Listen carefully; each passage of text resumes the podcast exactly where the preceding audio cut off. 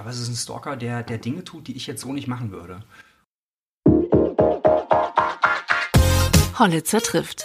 Der Podcast mit T A-Chefredakteur Jan Hollitzer mitten aus dem Leben.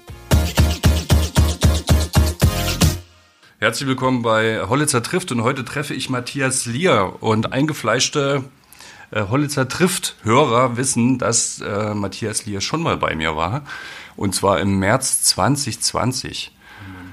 Es ist schon eine ganze Weile her und hat mir auch wieder gezeigt, wie lange dieser Podcast eigentlich schon existiert. Damals waren es äh, Corona-Zeiten, eine harte Zeit für dich. Spooky. Und ähm, freue mich, dass wir uns jetzt mal persönlich treffen. Damals haben wir das natürlich virtuell gemacht. Also herzlich willkommen dem Schauspieler Matthias Lier. Ja, vielen, vielen Dank. Ich finde es auch super, dass wir uns jetzt hier in Erfurt in so einem, in einem Glasstudio treffen, wo man hier über die ganze, über die ganze Landschaft gucken kann. Das ist herrlich. Immer wenn ich mit dem, mit dem Zug hier durchfahre an Erfurt vorbei, sehe ich diese, diese wunderbaren, weit gezogenen Berge, genau wie man sie hier aus seinem Büro sieht. Und es ist so wunderschön, finde ich. Thüringen ist wunderschön, ja. Bis zum Inselsberg kann man schauen. Ja. Wirklich? Ja. Von hier? Also fast bis in deine Heimat, du. Ja, noch ein Stückchen weiter. Aus Bad Salzungen stammst du und ähm, hast gesagt, du kannst einfach mal rüberkommen. Äh, wir haben ganz schnell einen Termin gefunden, das ist toll und das musste auch sein, weil du jetzt am Sonntag im Tatort zu sehen ja. bist. Ähm, es ist ein ganz besonderer Tatort für dich, aber auch für den Tatort und für äh, Heike Makatsch, weil es der letzte ist aus Mainz und das einer der Tatorte ist, der aus Spargründen wohl wegfällt. Ähm, ja.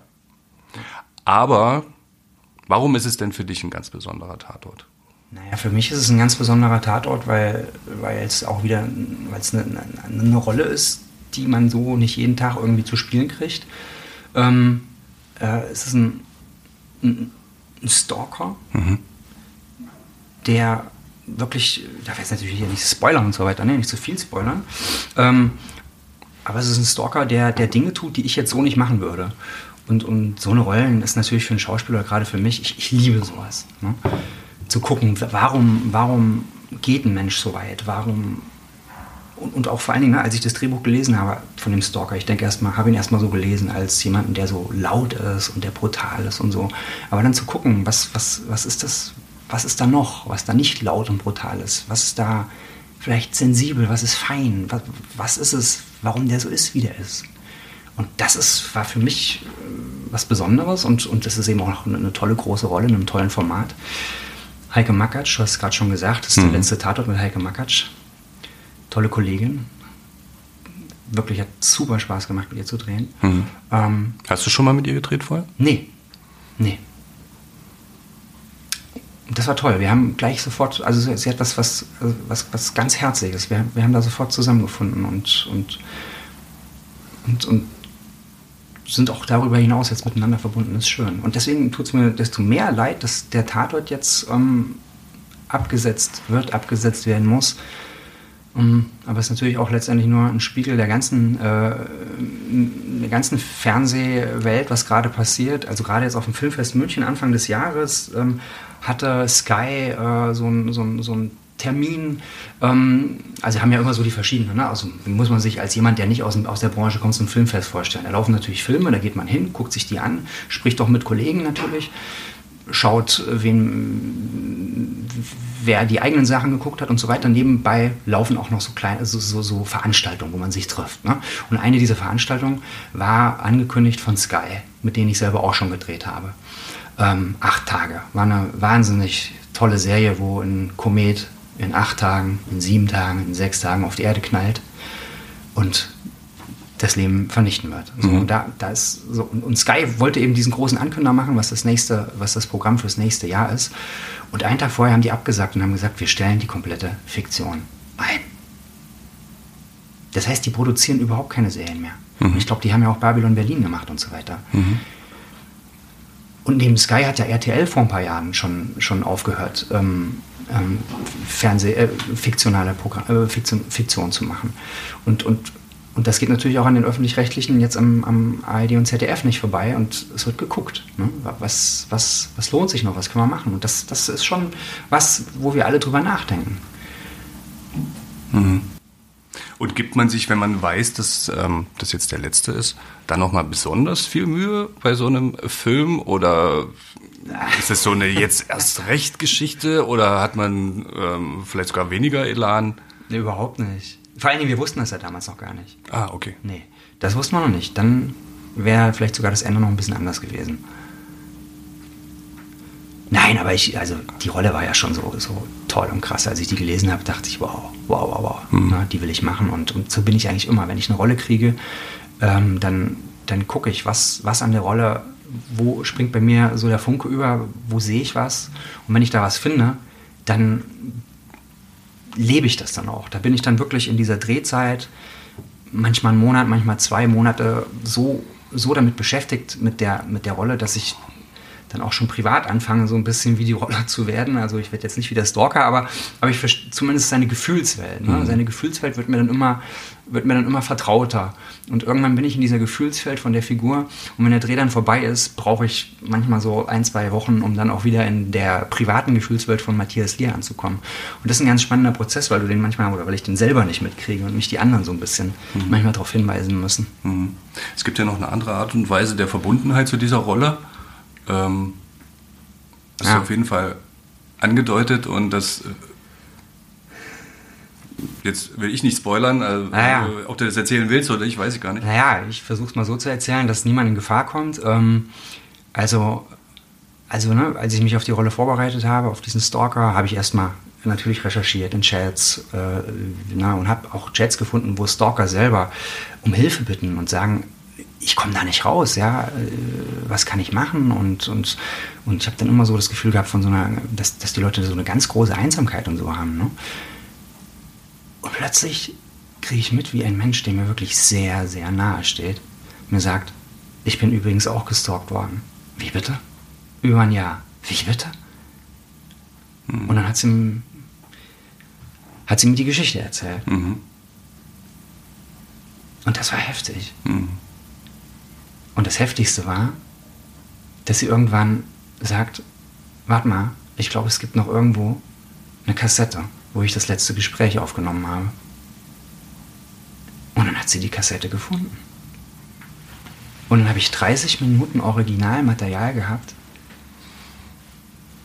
wie dieser Mensch, der mir sehr nahe steht, es schafft, dass der Stalker sich öffnet und nie wieder anruft. Und das hatten wir auf Kassette. Mhm. Und dann habe ich den gehört, wie der, wie der eben ganz sensibel gesprochen hat, wie der, wie der, wie eine Beziehung mit ihr geführt hat. Nur als sie nicht mit ihm. Also der war komplett in seiner Welt und, und hat auch gesagt, ich habe Angst vor meinem Herz. Und hat keine drei Sätze später darüber angedeutet, dass er eigentlich kurz vorm Selbstmord steht. Also mhm. zu, und das zu spüren, wieder so eine ganz einsame Seele ist. Und dieser Satz, ich habe Angst vor meinem Herz, das ist für mich, das, da habe ich die Rolle gehabt. Das mhm. war für mich so ein Wow, wow. Und dann war es klar, okay, wenn der brüllt, dann kann der auch mal brüllen, okay, aber der brüllt, weil er eigentlich, weil er jemanden braucht, weil er, weil er nicht allein sein will. Weil, ne? Und dann bin ich in die Psychologie noch eingestiegen, habe gemerkt, okay, so ein Stalker, der hat, oder zumindest sagen die Psychologen das, hat so ein Problem mit der Ablösung in der Kindheit erfahren. Konnte irgendwie Hat, hat nicht gelernt, dass wenn jemand weggeht, dass das nicht so eine Fundamentalkritik ist, sondern also das tut ihm richtig weh, wenn ein Mensch von ihm weggeht. Wenn, das ist, als wenn ein Teil von ihm stirbt. Und dieses Gefühl, dass wenn derjenige, den du ausgesucht hast, der, der, nicht, der nicht zu dir will, die, diesen Schmerz sozusagen, ne, das, das, das, das konnte ich irgendwie dann nachvollziehen, als ich den habe sprechen hören. Mhm. Na, das war, mein, das, war meine, das war meine Spritze. Und der Mensch, der dir nahe steht, hat er dir das dann äh, übel genommen oder versucht auszureden, diese Rolle zu spielen? Nein, überhaupt nicht. Hm. Gegenteil. Und ich war so stolz auf den Menschen, weil, weil sie hat das ja geschafft, dass der nie wieder, dass der nie wieder anruft. Hm. Und sie hat es so gut gemacht, weil sie gesagt hat, ich weiß nicht, was dir passiert ist, aber es muss, es muss was Schlimmes sein und ich kann dir da nicht helfen. Aber es tut mir total leid, dass dir das passiert ist und ich würde mir so wünschen, wenn du dir Hilfe suchst. Und da hat er sich irgendwie abgeholt gefühlt. Mhm. Und, und hat dann auch, hat dann auch, hat dann auch gesagt, dass er hat sich fast entschuldigt für die Aktion, die er das letzte Jahr gemacht hat, weil er gesagt hat, ich wollte dich abschneiden, damit es nicht mehr weh tut. Und meine Figur im Tatort, die ist natürlich noch eine Nummer extremer, also sie geht noch einen Schritt weiter. Die schafft es eben nicht so drüber zu reden, sondern die ist schon ein Schrittchen weiter am Abgrund sozusagen. Ich habe vorhin mal reingeguckt ähm, und äh, habe ja dann schon ein bisschen Manschetten gehabt, dass du tatsächlich vorbeikommst. Äh, und wir jetzt allein, alleine in, den, in dem beschriebenen Raum sitzen mit dem schönen Ausblick. Also wenn es jetzt dunkel wäre, hätte ich wahrscheinlich tatsächlich Angst. Aber es ist schon eine sehr ähm, beklemmende Rolle. Und ähm, ja. äh, also Hut ab auch, wie du, wie du das äh, spielst und rüberbringst. Und, und, ähm, äh, authentisch, psychopathisch sozusagen. Danke. Ähm, Und wie du es angedeutet hast, wahrscheinlich ist Stalking auch ein Thema, was äh, mehr Leute betrifft, ähm, als man denkt, die dann vielleicht auch gar nicht drüber sprechen. Also ich kenne tatsächlich noch einige, mhm. denen es auch passiert ist. Sogar noch mal auf einer anderen Seite von mir in der Familie. Ich weiß nicht, ob das bei uns in der Familie liegt, ich glaube nicht. Mhm. Und jetzt nach vielen, vielen Jahren, das ist schon über fünfzehn Jahre her, dass das passiert ist, haben wir gehört, wie der gleiche Stalker sich den nächsten ausgesucht hat, der gar nicht wissen kann, dass wir den kennen. Mhm. Und verrückt. Er ist verrückt, ne? Das ist verrückt. Aber klar, wenn du in Berlin rumläufst und diese Einsamkeit spürst und so, also ich kann, also nicht, ich will jetzt nicht sagen, dass in Berlin nur Stalker rumlaufen, aber diese Einsamkeit, das ist ja schon irgendwie so ein, finde ich, ein Phänomen unserer Zeit. Ne? Also wenn ich an meine Zeit in Zeller denke, als Kind. Also ich habe ja auch in Berlin mal gelebt und ich habe diese Einsamkeit auch eben, sehr ne? wahrgenommen. Also sind viele getrieben. Du warst in Friedrichshain. Also viele, ja gut, dann bei der Morgenpost natürlich dann äh, auch ein ganzes Stadtgebiet irgendwie unterwegs. Ja. Wir haben am Kudamm gesessen. Aber man bewegt sich ja auch in der Stadt. Aber man, man hat so wirklich das Gefühl, es ist so eine kollektive Einsamkeit bei ja. vielen. Äh, viele Singles ähm, sind getrieben, alles mitzunehmen, was diese Stadt so bietet. Ja.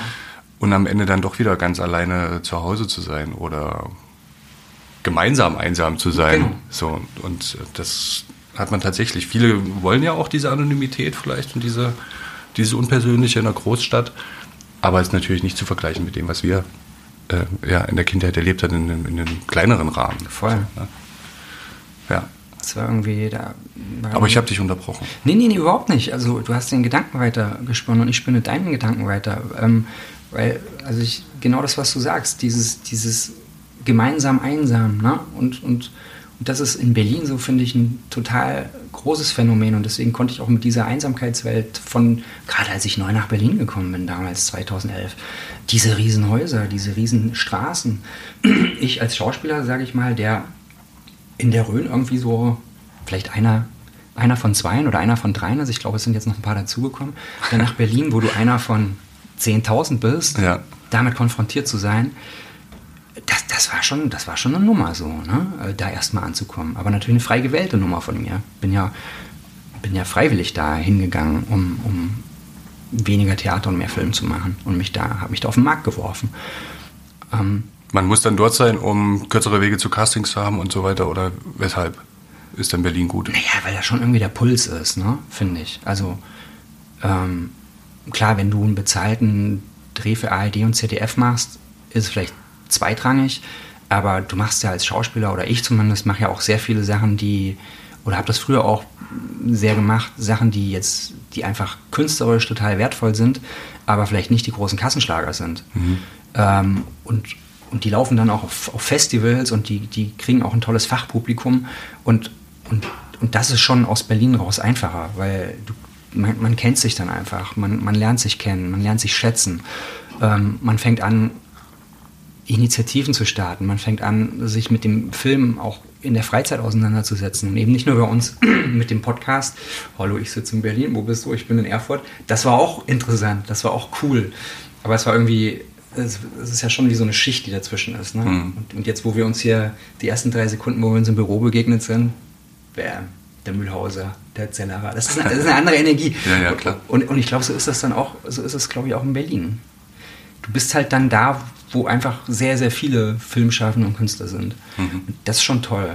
Aber du bist immer auch regelmäßig noch zurück in der Heimat. Ich bin auch regelmäßig zurück in der Heimat, weil ich auch ein Drehbuch über eine, also eine Geschichte in unserer Heimat schreibe. Mhm. Und, und mir, je älter ich werde, mir auch immer mehr meine Heimat am Herzen liegt und ich immer mehr begreife, wo ich herkomme, wo meine Wurzeln sind, was in mir so tief irgendwie drin steckt, was mir gar nicht so bewusst war, ne? So beim, beim Erwachsenwerden. Äh, ne? Du legst dir, oder zumindest ich habe mir erstmal ein paar Identitäten zugelegt. Ne? Nach der Wende wollte ich erstmal Bayer werden. Ich wollte kein Ossi mehr sein. Weißt du, wie es dir ging? Nee. Das nee? Hätte ich nicht. Na gut, ihr seid näher am Frankenland irgendwie dran. Also zwei Kilometer. Zwei Kilometer, das... Ähm, Stimmt, Mühlhausen hatte keine Chance, zu weit weg. Ja, ich bin in Erfurt groß geworden, aber dass ich jetzt ähm, kein Ossi mehr... Ach, ich war ja neun zur Ende, du warst zehn. Vielleicht, war das, vielleicht warst du ein bisschen weiter als ich, keine Ahnung. Also ich habe ich hab angefangen, sofort Bayerisch irgendwie zu lernen. Meine Mutter hat angefangen, irgendwie Hessisch zu lernen. Mhm. Äh, irgendwie... Irgendwie wollten wir raus. Stelle ich mir interessant vor, dann am, am Tisch zu Hause, der eine den Dialekt, der andere den Dialekt. Wir haben uns weggeschmissen, wenn immer wieder, wenn immer wieder sowas kam. Ne? Habt ihr tatsächlich so gemacht? Oder wie? Naja, das, so war, das war ja eher so unterbewusst. Das war jetzt nichts, was du vom Kopf aus gemacht hast. Ne? Aber irgendwie, irgendwie war es so eine Mischung aus Neugier, aber auch aus woanders sein wollen. Warum? Warum wolltet ihr keine Ossis mehr sein? Und jetzt ist es... andersrum, dass du sagst, ähm, du besinnst dich drauf, wie wichtig das eigentlich ist, die Heimat? Naja, weil das ist gut, was, das ist genau der Punkt. Ne? Also damals war es, habe ich das so ein bisschen als malos empfunden, also als was Schlechtes irgendwie nach der Wende, dass ich so, na, die, die Grenzen gingen auf. Ich war, bei uns war ich immer so schon rein körperlich einer der größten immer, war nur einer größer als ich und dann war die Grenze auf und die waren alle so groß wie ich. Krass. Ja? Das ist jetzt natürlich aus der Kinderperspektive. Mhm. Und dann ging es weiter. Dann hatten die cooles Spielzeug und ich hatte nur blödes Spielzeug. So, dann ging es weiter. Die hatten gute Klamotten, äh, die wussten irgendwie, wie die Welt funktioniert. Die Väter haben irgendwie große Autos gefahren. Ne? Und, und bei uns zu Hause war der Trabi. Ähm, mein Vater hat seitdem irgendwie... Also er hat vorher immer so eine Leichtigkeit gehabt, aber da hat er auf einmal so, so eine Schwere gehabt, die ich finde bis heute nicht so richtig auch weggegangen ist. Mhm. Also dieses, dass, dass, dass auf einmal alles so einmal Kopf gedreht wird. Und, und, und, und dass man halt gespürt hat, irgendwie, es ist jetzt was Neues angesagt. Das, was bis hierhin wichtig war, das ist nicht mehr wichtig. Aber das du kennst es doch, oder? Die haben doch ja, ja. Na, das ist ja Mopeds weg. weggeschenkt. Äh, das ist ja auch immer der Punkt, ähm, dass man sagt, man kann dieses, dieses Emotionale kann man nicht nachvollziehen, wenn man diesen Umbruch nicht so miterlebt hat. Ich persönlich. Glaub, man muss es sich und das erarbeiten, ist, dass man sich, dass man es nachvollziehen kann. Weil und ich das glaube, ist dieses ähm, bis heute ja Ost-West ähm, ja. Ding, das ist eben äh, ja wirklich ein Bruch in allen möglichen Ebenen im, im Leben gab, dass ja. nichts mehr so war wie, wie vorher. Ja. Und ja, das ist dann war, ne? Und das ist dann auch kein, ich finde auch, das ist nicht richtig, das ist dann auch kein Jammern, sondern es ist ein Befund. Genau. Und äh, sagen wir mal eine Diagnose. Und es ist bis heute nicht richtig geheilt, weil ähm, zum Teil die Offenheit dafür auch irgendwie fehlt. Ja. Oder vielleicht auch eine Gelassenheit, die wir wieder haben müssen, um darüber zu reden. Naja, ich glaube, es muss vor allen Dingen auch mal ausgesprochen werden, dass nicht alles super gelaufen ist.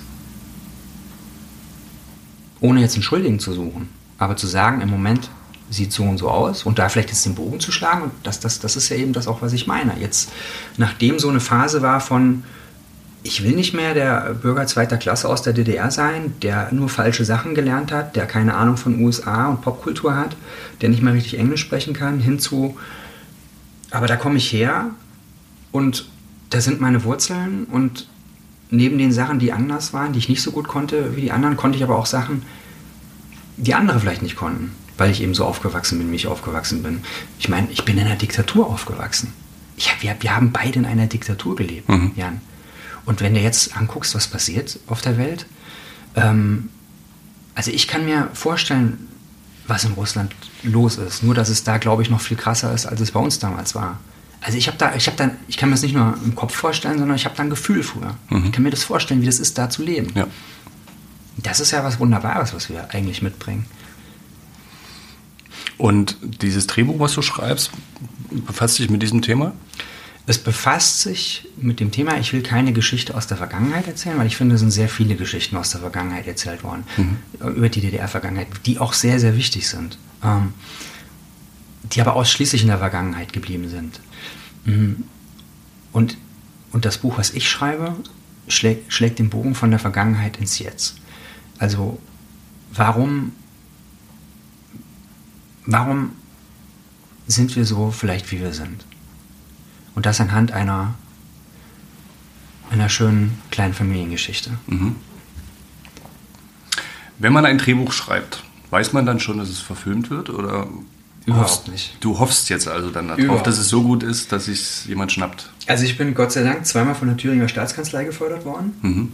Bin ich sehr glücklich drüber. Ähm, jetzt ist die Thüringer Staatskanzlei... Also du kannst Drehbuch fördern lassen bei der Thüringer Staatskanzlei, aber dann ist ja der nächste Schritt die Produktion. Und mhm. da, da hat die Thüringer Staatskanzlei gar keine Mittel. Da ist jetzt sozusagen der nächste Schritt für einen ostdeutschen Stoff, eine ostdeutsche Förderung, und das wäre dann in dem Fall die M D M. So. Aber wenn man anfängt, ein Drehbuch zu schreiben, hast du, also als ich das angefangen habe zu schreiben, ich musste das irgendwie einfach schreiben, weil mir das so auf der Seele gebrannt hat. Dein erstes Drehbuch? Ich habe damals am, am Theater zusammen mit einer Regisseurin haben, äh, haben wir, habe ich ein Theaterstück entwickelt, was wir dann noch aufgeführt haben. Äh, Bartsch Kindermörder hieß das. Ähm, dann habe ich in zweitausendfünfzehn, sechzehn angefangen, selber ein Drehbuch zu schreiben, weil ich Kontakt auch zu Autoren hatte und habe gemerkt, ah, so funktioniert das. Da bin ich auch recht weit mitgekommen. Und dann habe ich eben jetzt, während Corona, ich weiß nicht, ob, es war, ob das sogar nach unserem Podcast war, angefangen, dieses jetzt jetzige Drehbuch zu schreiben. Das war im März zwanzig zwanzig, mhm. da haben wir den Podcast gemacht. Ich glaube, da habe ich ziemlich genau mit angefangen. Mhm. Und, äh, äh, und bin dann eben, ne, du machst dann, du reichst. Das dauert ja lange, ne? Das dauert, du. Äh, Lou Andreas Salome, wo ich mitgespielt habe, ich glaube, die haben acht Jahre an dem Drehbuch gearbeitet. Aber es ist bei mir fertig. Es wird jetzt nochmal überarbeitet, mhm. ähm, aber die Geschichte ist da. Das ist für so einen neunzig Minuten. Das ist neunzig Minuten, genau. Oder hundert, hundertzehn, aber da muss man ja immer gucken, was ist realistisch. Ne? Mhm. Da, da wird es dann, ne, wenn du einen ostdeutschen Stoff hast. Aber ähm, meinst du, der, es ist noch Zeit für so ein Thema? Ich glaube, es ist genau die Zeit für so ein Thema. Und das merkt man ja auch, wenn man mal die letzten paar Wochen so ein bisschen geguckt hat, was läuft. Also da kamen mir genau diese Reportagen, ähm, wie ist der Anteil der Führungskräfte. Aber ist das ein, ist es ein Thema für ganz Deutschland oder eher nur für Ostdeutschland? Ich finde, es ist ein Thema für ganz Deutschland. Weil ich habe so die Wahrnehmung, dass gebürtige Westdeutsche eher so sagen, jetzt lass doch mal gut sein. Das stimmt. Es ist doch lang genug her. Das stimmt, das habe ich auch oft gehört. Und für Ostdeutsche ist halt viel mehr Redebedarf. Einfach immer noch.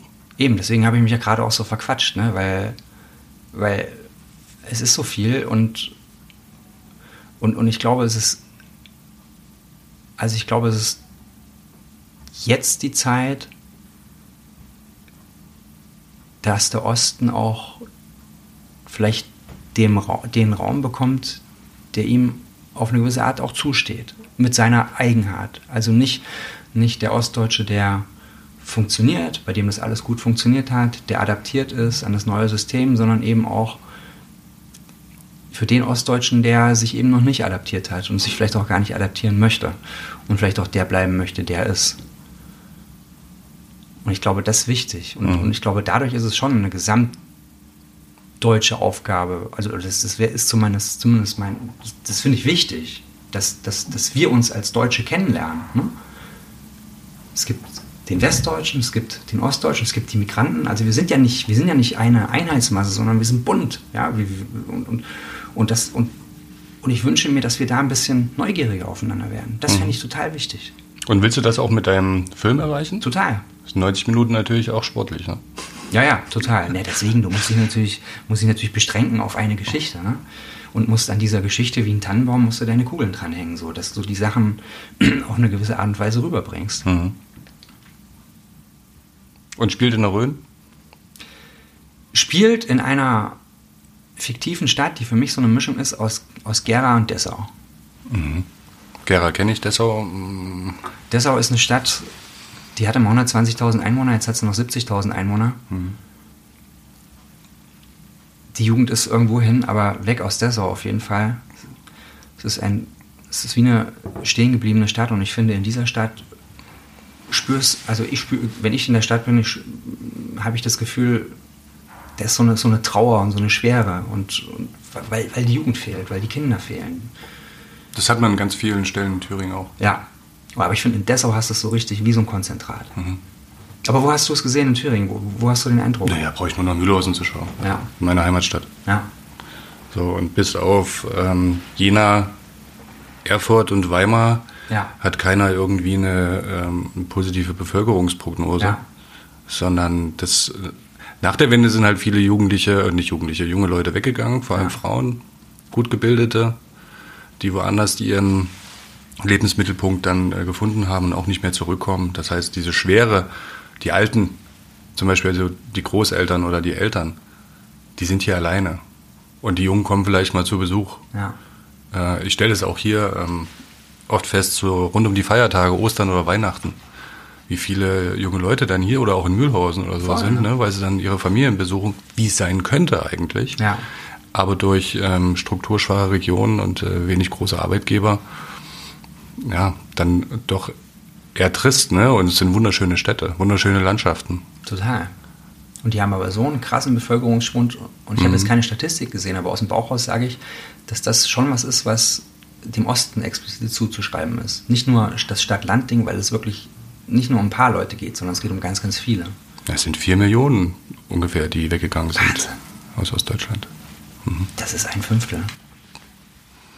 Ja, also ähm, spannendes Thema. Die Frage war natürlich vorhin auch nur gestellt, um äh, deine Antwort drauf zu kriegen, die ich nicht äh, selber geben wollte, weil ich denke, es ist auch noch die Zeit. Man muss es natürlich irgendwie intelligent angehen, dass es nicht äh, inflationär irgendwie wird, weil momentan haben wir, glaube ich, relativ viel eine Diskussion, gerade auch diverse Publikationen oder Bücher, die erschienen sind. Und äh, aber so richtig, ähm, ja, vielleicht kann Carsten Schneider als Ostbeauftragter sozusagen, ähm, der jetzt ja direkt auch ähm, mit dem Kanzleramt sitzt, da ein bisschen, bisschen mehr machen. Auf jeden Fall versucht er das. Aber bin gespannt drauf. Auf jeden Fall. Also vielleicht, um da noch einen Schlusspunkt zu machen. Ähm, ich finde es wichtig, dass wir nicht Geschichten über den Osten machen, sondern dass wir Geschichten aus dem Osten heraus erzählen. Das ist, glaube ich, der wichtige Punkt. Weil ja. bis jetzt wurden viele Geschichten über den Osten, glaube ich, gemacht. Ja. Tag der Deutschen Einheit jetzt gefeiert in Hamburg. Hast du ja? Nee, ich sage nur, wurde jetzt gefeiert. Ja, ja. Ähm, ja für mich ist es... Ein ohne Platz. Einen ostdeutschen Programmpunkt. Ach so, echt? Ist auch äh, oh super. Naja. Nein, echt. Ähm, ich will nochmal zurück äh, auf den jungen Zehnjährigen nach der Wende, der auf einmal nicht mehr dort leben wollte. Was hat sich denn für dich... Ähm, geändert. Sport hast du ja auch gemacht. Ähm, wieso in dem Alter schon? Du meinst, wieso ich in dem Alter schon Sport gemacht habe? Oder nee, warum die Änderung war? Du kein Ossi mehr sein wolltest, ach so, oder? Ähm, und also muss ja irgendwas. Du hast es vorhin versucht zu beschreiben, die anderen waren irgendwie alle cooler und hatten mehr ja. und, und, und so, aber das ist ja dann eine Identitätskrise, die schon bemerkenswert für so einen doch jungen Menschen ist. Aber ich glaube, uns ging es allen so, zumindest, also war mein Eindruck. Vielleicht, weil ihr so nah am Westen wart, dann die Grenze so nah, nah war und dann vielleicht eher damit konfrontiert wurde die ganze Zeit. Also man hat sich total nach drüben orientiert und wollte, dass alles so ist wie drüben irgendwie. Und dadurch war klar, dass das, was man selber ist, ist nicht so gut wie das drüben. Das find, also das findet ja als Kind sowieso noch viel mehr auf so einer unterbewussten Ebene statt. Aber ich finde, diesen, das, das ging vielen so. Mhm. Und dann war eben ein, ein Weg, bayerisch zu lernen, weil es cooler klingt. ja, ja, mittlerweile Berlin hast du auch ein bisschen. Ja, aber zu dem Klingen noch. Ich war damals, ich war damals, weiß ich noch, kurz vor der Wende im Ferienlager in Plauen. Und die alle, sag mal, wo kommst denn du her? Du sprichst überhaupt kein richtiges Deutsch, ne? Und so, wer, wer aus dem Frankenland kommt, ne? So, das fränkische, fränkische Thüringen. Und ich komme zurück und, Papa, warum sprechen wir eigentlich so blöd, ja? Und dann ging die Grenze auf. Und dann haben die auf der anderen Seite von der Grenze, weil wir eben so nah sind, genauso gesprochen wie wir, oder fast genauso gesprochen. Die hatten natürlich noch diese leichten hessischen Wörter drin, die ja meine Mutter dann sofort aufgeschnappt hat. Und das war auch so ein Moment für mich als Kind der Erkenntnis irgendwie. Wahnsinn, ne? Also wenn man sich das überlegt, da die, diese Grenze, die so durchs Land ging. Ja. Verrückt, verrückte Zeiten. Und gut, dass es vorbei ist, muss man mal festhalten, ne? Und als Sport hast du ähm, natürlich in der Rhön Wintersport betrieben. Genau, ich war Skispringer. Und als die Skispringer zu, genau, ich weiß nicht, in der Schule, ich glaube zweite Klasse oder so, mhm. kamen die rein, haben die lange Bohnenstange gesehen, sagen, willst du Skispringer werden? Und ich so, okay, warum nicht? Ich weiß sonst nicht, was ich machen soll. Und dann bin ich, bin ich Skispringer geworden. Nordisch kombiniert, also Skispringen und Lang- Langlauf. Ah. Im Langlauf war ich immer sehr gut, mhm. aber im Skispringen habe ich immer Angst gehabt. Und das war, ja, und, und ich glaube irgendwann... Wie weit ist man da gesprungen in dem Alter? Naja, ich glaube, ich glaub, die größte Schanze, die ich gesprungen bin, war irgendwie so fünfundzwanzig Meter, war der Schanzenrekord. Und ich habe versucht, da irgendwie heil unten anzukommen in Johanngeorgenstadt, das weiß ich noch. Und ich glaube, es waren so zehn oder so. Ich habe mich nicht mehr getraut, richtig abzuspringen. Hauptsache, ich komme irgendwie über diesen Schanzentisch drüber. Ja, und, und du guckst da runter und du denkst, okay, das war's jetzt. Na gut, das ist ja nicht die besten Voraussetzungen für eine Skispringerkarriere. Nein. Aber interessanterweise dann später äh, habe ich dann Alpinski gefahren. Und das war ja nicht in der Luft, sondern das war auf dem Boden. Und da bin ich geheizt wie ein Henker. Also da hatte ich dann null Panik. Ich habe irgendwie immer nur Panik gehabt, wenn es in der Luft war. Mhm. Und du hast dann, wie lange hast du das gemacht mit dem Skispringen? Ich glaube, also bis, bis zur Wende. Und dann ist der, und dann war das auch nicht mehr wichtig, weil dann waren ja so, so viele andere Eindrücke äh, eben von der anderen Seite, da zwei Kilometer weg. Und ich glaube, der ganze Skispringen, ist auch niemand mehr hingegangen. Und der ganze Skispringverein war auch, hat sich, glaube ich, spontan aufgelöst, obwohl wir eine Wahnsinnstradition mhm. da hatten. Mhm. In jedem Ort bei uns gab es eine Schanze. Ähm, und die Schanzen jetzt, die sind alle verfallen. Ich habe aber dann trotzdem in Hessen weitergemacht und habe äh, dort Langlauf weitergemacht. Bis bestimmt vierzehn, fünfzehn oder so. Mhm. Und jetzt immer noch Sport? Ja, so, so, so also ja, also so Standard halt, mhm. ne? So wie du wahrscheinlich. Aber nichts Außergewöhnliches. Ja, ich habe irgendwann angefangen, Skateboard zu fahren. Das hat Spaß gemacht. Aber auch erst vor vier, fünf Jahren oder so. Echt? Ja, ist ein bisschen wie, Snow- wie Snowboarden, nur halt ohne Schnee. Ne?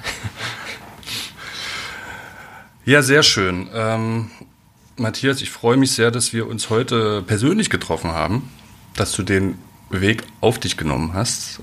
Aber du hast ja gesagt, es ist nur um die Ecke, wenn du gerade in der Rhön bist und dort Ruhe hast zum Drehbuchschreiben. Ich wünsche dir damit auf jeden Fall ganz viel Erfolg und bin auch echt gespannt, wie der, wie der Plot sein wird. Und auch erstmal eine gute Quote jetzt wünsche ich dir auch fürs Wochenende. Danke, super, ja. Das ist ja... Einschalten, gucken. Glaube ich auch immer nicht... Nicht ganz unwichtig für euch, ähm, weil das ist ja irgendwie schon so ein Qualitätssiegel dann am Ende oder wonach ihr auch abgerechnet werdet. Jetzt sage ich mal so, das sind die Sachen, also öffentlich. Du hast ja vorhin gesagt, ähm, du machst gerne auch Sachen, die äh, eher so Fachpublikum interessiert. Ich glaube, dass man sich da wahrscheinlich schauspielerisch manchmal sogar noch mehr verwirklichen kann, als wenn man so ein ganz breites Publikum ansprechen muss und will. Aber klar, Tatort ist natürlich schon was, wo, wo man nach wie vor, wo irgendwie so Qualität irgendwie schon im Fokus steht. Also deswegen freue ich mich schon sehr und hoffe, dass natürlich sehr viele Leute das auch sehen werden. Ja. Deine wievielte Rolle war das jetzt im Tatort? Die sechste oder so. Mhm. Ich habe seitdem schon wieder zwei andere gedreht. Ah. Ja. Na, die Produktionszeiten sind ja natürlich auch Wahnsinn dann äh, beim Tatort. Wie lange es dauert und Idee dann kommen. Also, ach so, na ja, klar, ne? Aber das ist grundsätzlich immer so. Also wenn du einen Film drehst, dann wird der frühestens ein Dreivierteljahr später oder sowas ausgestrahlt. Vielen Dank für deinen Besuch und äh, ja, vielleicht dauert es ja nicht nochmal drei Jahre, dass wir uns wiedersehen. Ja, gerne. Ja, vielen Dank, dass ich hier war in deinem Turm, wo man bis zum Inselsberg fast gucken kann. Aber nicht der gläserne Turm. Hä? Aber kein gläserner Ton. Ja, ja, okay. Ja, ja, okay. Vielen Dank.